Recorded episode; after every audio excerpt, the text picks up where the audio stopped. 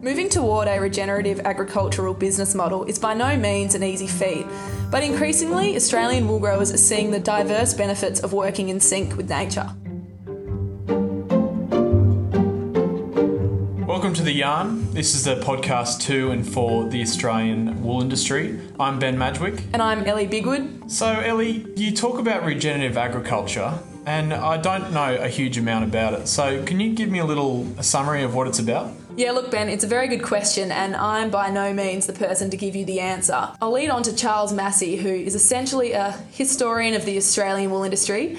Um, his book, The Australian Merino History of a Nation, is the definite book for any book loving wool grower. He's an author, a farmer, a studmaster, and trained scientist.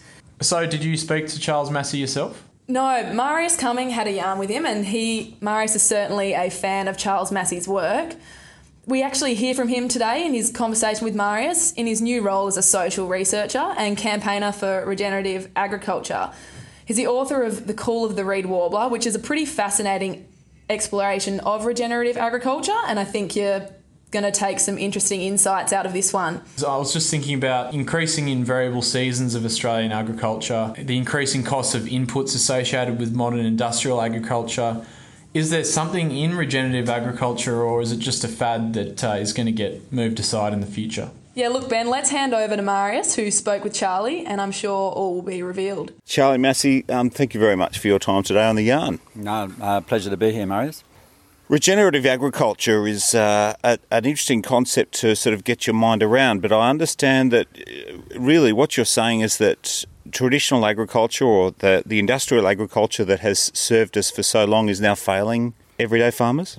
Uh, it, it is in some cases, yeah. I mean, uh, regenerative agriculture is, is, is, as old as agriculture gets. It's, and uh, with the rise of uh, modern industrial agriculture after the Second World War, we're now finding there are some long term costs starting to emerge in what we're doing to soils, chemicals getting into our food, those sorts of issues and increasingly desertifying our landscapes and getting hard pans under the cropping fields, etc. What's happened in, the last, particularly the last 15, 20 years around the world, because the innovators in Australia are working closely with those in America and Africa, etc. What's happened is proof of techniques uh, of ecological grazing, cropping, agroforestry, those sort of things that are, are reducing and cost inputs enormously and um, actually leading to greater profits through better resilience and even better performance uh, without those high industrial inputs. So it's a really exciting space and something uh, extremely precious like um, a beautiful wool fibre. Uh, it has big implications for that because, it, as you guys know better than anyone, the right to farm and animal extremists, animal welfare extremists, and others. Um, moving to a, re- a regenerative space uh, has all sorts of benefits for uh, marketing uh, a, a, beautiful natural fibre. So, how have you uh, adopted this on your own property? How's, how have you changed your, the way you farm? Well, we're down on the usually dry Monaro southern tablelands, New South Wales, so our country is really not cropping. We're not. Uh, we, we have a dry winters and, and it's not a cropping space. So we're grazing and uh, evolving in the in the 60s, but now spreading worldwide and, and, incredibly refined in Australia. Farmers are some of the leaders. Is this what's called holistic grazing management? Um, it's got various names, but it's essentially mimicking the way big mobs of African animals migrated and regenerated the soil and landscape functions and ecosystems. That's now adapted for practical management. So we've adopted that over the last 20 plus years or so, and um, it's spreading across Australia, and I've just been to the States. Huge adoption there in um, in the ranch country, etc. So, how does this differ, or how does it evolve from rotational grazing that was, say, around in the '90s, or prior to that, even? It's it's another level. It's slightly different to that intense rotational grazing. So it focuses on uh, specifically on the ecological function, not just the economics, which some of the previous rotational grazing was. So um, the techniques that have been refined and they're now taught well with schools, etc. Uh, really focus on intensively grazing your land with with a large amount of animal density because the animals with their urine and dung and the animal impact stimulate the soil ecology. It really focuses on all the regenerative tools focus on healthier soil function, and then giving those grasslands, um, and it can be uh, multi-species cropping, etc. But giving uh, that grazed grasslands, whether it's improved or natural or both, a lot of rest to recover and, and continue the root development. What we've done with set stocking, and I've made all the mistakes, so I can speak as an expert. Leaving stock on eventually kills all your most valuable grasses, your deeper rooted perennials and forbs. This approach uh, encourages that and it builds carbon in the soil, and it, it's all about getting a healthy soil biology. We've, we've totally ignored the key thing that drives profitability in farming, both cropping and grazing, is healthy soil biology and the access of nutrients and the, and, the whole box and dies. So, Ian and Di Haggerty in WA, who are sort of some of the, the leaders in this and have, have an amazing story to tell, hoping to catch up with them, um, talk about the three big digesters driving their agriculture being uh, the rumen of the sheep, the soil flora, and, so, and the soil fauna uh, in terms of fungi and bacteria. And is that sort of pretty much what you're saying as well? Exactly what I'm saying. The, what we're finding with the, the leading croppers now, both in Australia, states and places, is that if you really want to drive your cropping system in a sustainable, productive manner, you need livestock to graze those crops, whether it's multi-species crop or just your cereals, because uh, the livestock enhance the soil health. They, they, graze the crops down once or twice through that winter period in, in Australia, put in dung and urine, sometimes stool the, the, um, the, the crops, etc. And so they're actually they're the walking fertilizer machines, and that's uh, people like the Haggertys have grown their business, you know, tenfold, uh, while the rest of the Western Australian wheat belt's going into massive debt. They've done it um, through combining. As they plant the seed, uh, worm juice, vermijuice, and compost extract, and, and it has it, that's totally substituted the industrial fertilisers and inputs, and, and it's having the most remarkable transformative effect. Animals graze that, and their resilience um, increases as well, both to droughts, to frost impact, because they find in in, uh, in, frost times over there and, and, elsewhere, your crops pumped up with um, industrial nitrogen, very more susceptible to frost damage.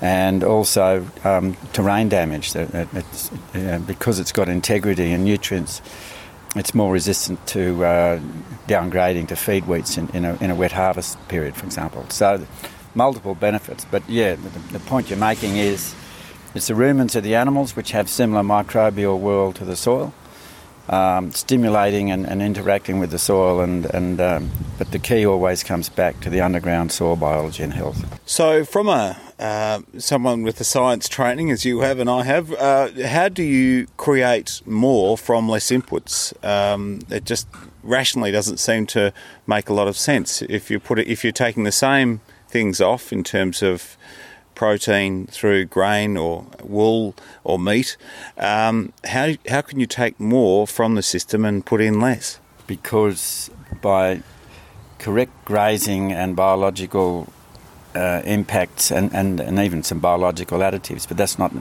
totally necessary. You are stimulating an enormous growth of soil biology, and as that in turn stimulates your grasslands, etc., and the multi-species cropping can be combination of different um, annuals, perennials, forbs, etc., all doing different things, and you get this explosion of life. Your roots are going deeper and accessing other nutrients, and then what happens is in the soil, rather than it being killed off and just pumped full of um, industrial inputs, you've got the soil biology now accessing the key nutrients. So it's the biology that replaces the damaging industrial inputs. And, and I can just give you one example. If you get a healthy soil, one of the most magic things you can have are the root fungus, the mycorrhiza fungi. In a cubic metre of healthy soil, their invisible feeding tubes might be 25,000 kilometres of them. And their bargain with a healthy plant environment is the, the plants release sugars into the soil, which feeds the fungi. They go off and, and uh, access the, uh, the whole range of nutrients for those plants, which gets into our food. And there could be up to 25,000 kilometres of these microtubes in one cubic metre. We hook in with industrial chemicals and sprays and fertilisers, you kill that. And you're left with pretty much drug addict plants waiting for their fertiliser NPK dose. That translates in turn into healthy and unhealthy food. That we now know most of the modern foods have a fair bit of glyphosate in them with devastating impact on gut health, but also they're lacking a huge range of nutrients that the soil biology otherwise accesses. So um, what I'm also saying is that this big shift to regenerative ag has huge implications for human health. So you, know we're talking about critics of farming uh, that this, this, these newer approaches, these old new approaches, uh, are addressing those sorts of issues, but also uh, it addresses animal welfare, and uh, we now know that regenerative farming, compared to any other approach, can address the big issues that our, our, planet's now facing, like climate and the other issues. So it's a huge win win for farmers, and it's a great story. Not an easy transition to make. I mean, we've been on sub and super for, for generations now, and they've served, some would say, served us very, very well. They've certainly helped um, farmers feed the nation for a very long time. Um, how do we transition from that to this uh, new era of a more balanced approach? Yeah, no, you're quite right. I mean, and uh, you know, we've all um, used the products and uh, grown a lot of food and fibre and uh, played a big role in feeding a, an increasing world population. But we now know we can do it just as well, if not better. And I'm not saying everyone's got to shift overnight. It's a matter of personal choice. But there's some examples out there that shows that we can do it both profitably, more resiliently, and uh, and produce superb food and fibre. So how is it? Uh, changed your stocking rate? Are you still running the same number of sheep, or do you have you obviously have to drop things down initially before you build things up? How does the, the general evolution move? The big shift for me when I started to see how this worked under the good operators was, especially when I had a merino stud in particular, which I, I, I decided I should, I had to defend that because that was my core business. That meant in the 80s five year drought, we fed ourselves by buying a lot of grain into a big debt and belted the hell out of our landscape because I kept too many animals. The shift for me as I moved across to using the flexible systems of grazing and our grazing charts and stuff was the key asset we've got is actually the healthy landscape, the healthy soils and land, not the animals. The animals are an adjunct to that. And so now we, uh, so I could live longer, I sold the merino stud first, but um, our approach now to droughts and dry times with flexible grazing charts is, is to be very responsive to what that land can carry at any stage of the season. And, and we've got very good tools that gives you two or three months warning that things under the ground are really starting to collapse and, and it gives you the advantage of selling earlier up to two or three months while the stock is still good and the markets are still good. So there's a lot of excellent tools, but it's all about flexibility and resilience. Could that, uh, I, I presume what you're speaking of there is also the grazing days, also that Nigel Kerrin um, is very much an advocate of. Does, can that work uh, alongside, say, lifetime ewe management, or is it counter to that? No, no, not counter at all, because with the frequent moves and monitoring whether the, the, your country is growing or not, the, the, animals are on a lot more uh, even plane of nutrition. So our tensile strength, like last year, for example, we sold some wool which ended up uh, on a small market, but it topped the Sydney sales because of its high new, uh, tensile strength, well over 40, in a drought market where there was virtually no wools like that. So that's a measure that the, the, the sheep are getting an even nutrition, and uh, our fertility. Um, uh, hasn't dropped at all. You know, we're, we're, weaning uh, 115, 120%. That's on joining numbers, you know, which still stacks up uh, as a profitable enterprise. I'm finding, uh, and we've eliminated a lot of our drenching because the moves uh, every two or three days you're moving one mob and say leaving 10 or 20 set stocked. So you're not getting that worm burden, you're breaking that worm cycle as well. And what pastures have you moved towards? I mean, uh, it seems, uh, particularly in this district here, where, that has been very much reliant on um, sub clover and uh, and ryegrass, perhaps um, more perennial than anything else. But those perennial varieties are, are not surviving through some uh, more uh, the hotter, drier summers.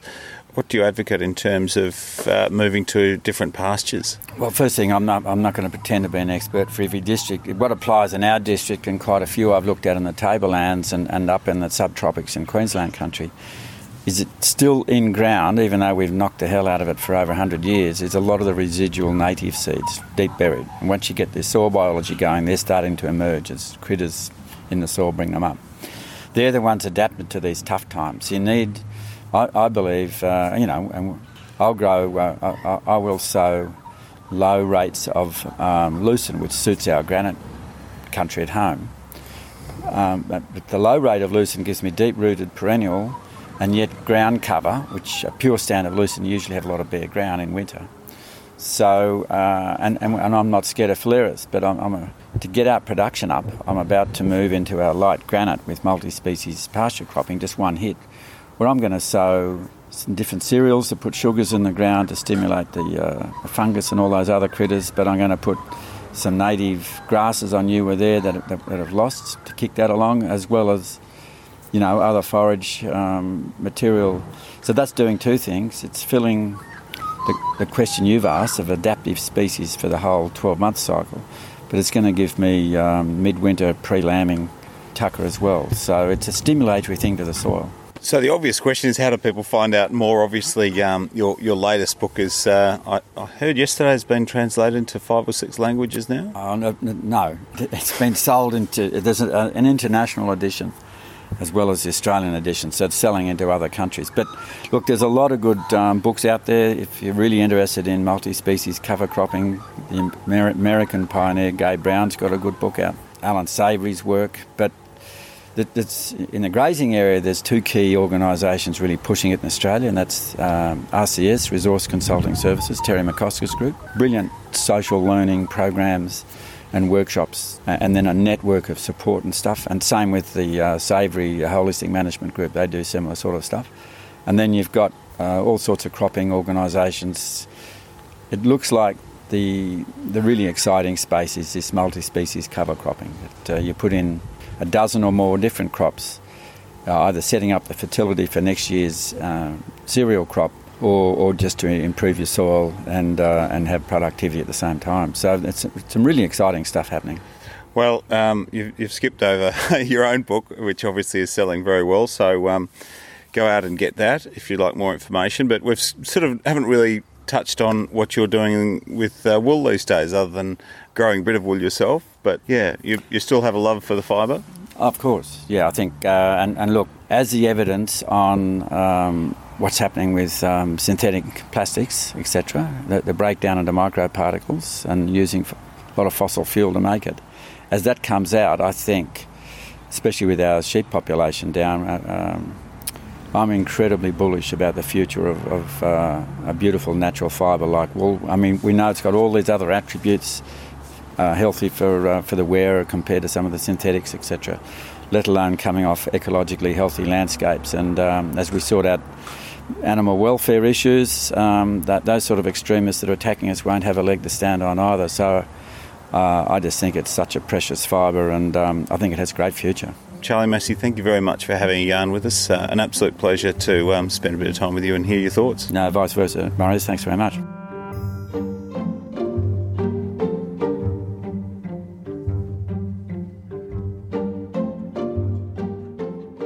Was Marius Cumming with Charlie Massy. Certainly, a really interesting comparison on industrial agriculture versus regenerative agriculture.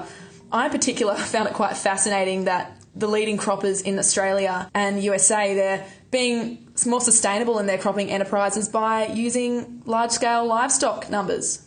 Yeah, I mean, I guess I didn't realise the scalability of using livestock manure to uh, enhance your soil health. I mean, we all know it's great for your grandma's veggie patch, but actually using it in a commercial cropping enterprise is uh, very reassuring. And the fact that you can, you know, basically cut out the use of synthetic fertilizers by running more livestock, it's um, it's great to see. Yeah, and it's fantastic as well because you naturally decrease the cost of your inputs too by having your sheep running around essentially as walking fertilizers on your landscape. It's fantastic. As wool growers and farmers, we're custodians of nearly 50% of Australia's landmass and we have a choice to honour the landscape, which is so fantastic that a lot more people are starting to do. And this holistic approach to farming is by no means showing any signs of disappointment so far. So It's a really exciting space in regenerative agriculture and hopefully a way of the future for many wool growers and future generations. Well, that's a wrap for this week, folks. Thanks for your company. You can follow us on Instagram at Beyond the Bale or Twitter at Wool Innovation. And if you have any feedback or questions about today's episode or any other episodes, you can contact the yarn at wool.com email address and uh, we'll get back to you as soon as possible. I'm Ellie Bigwood. I'm Ben Madgwick. Thanks for having a yarn with us.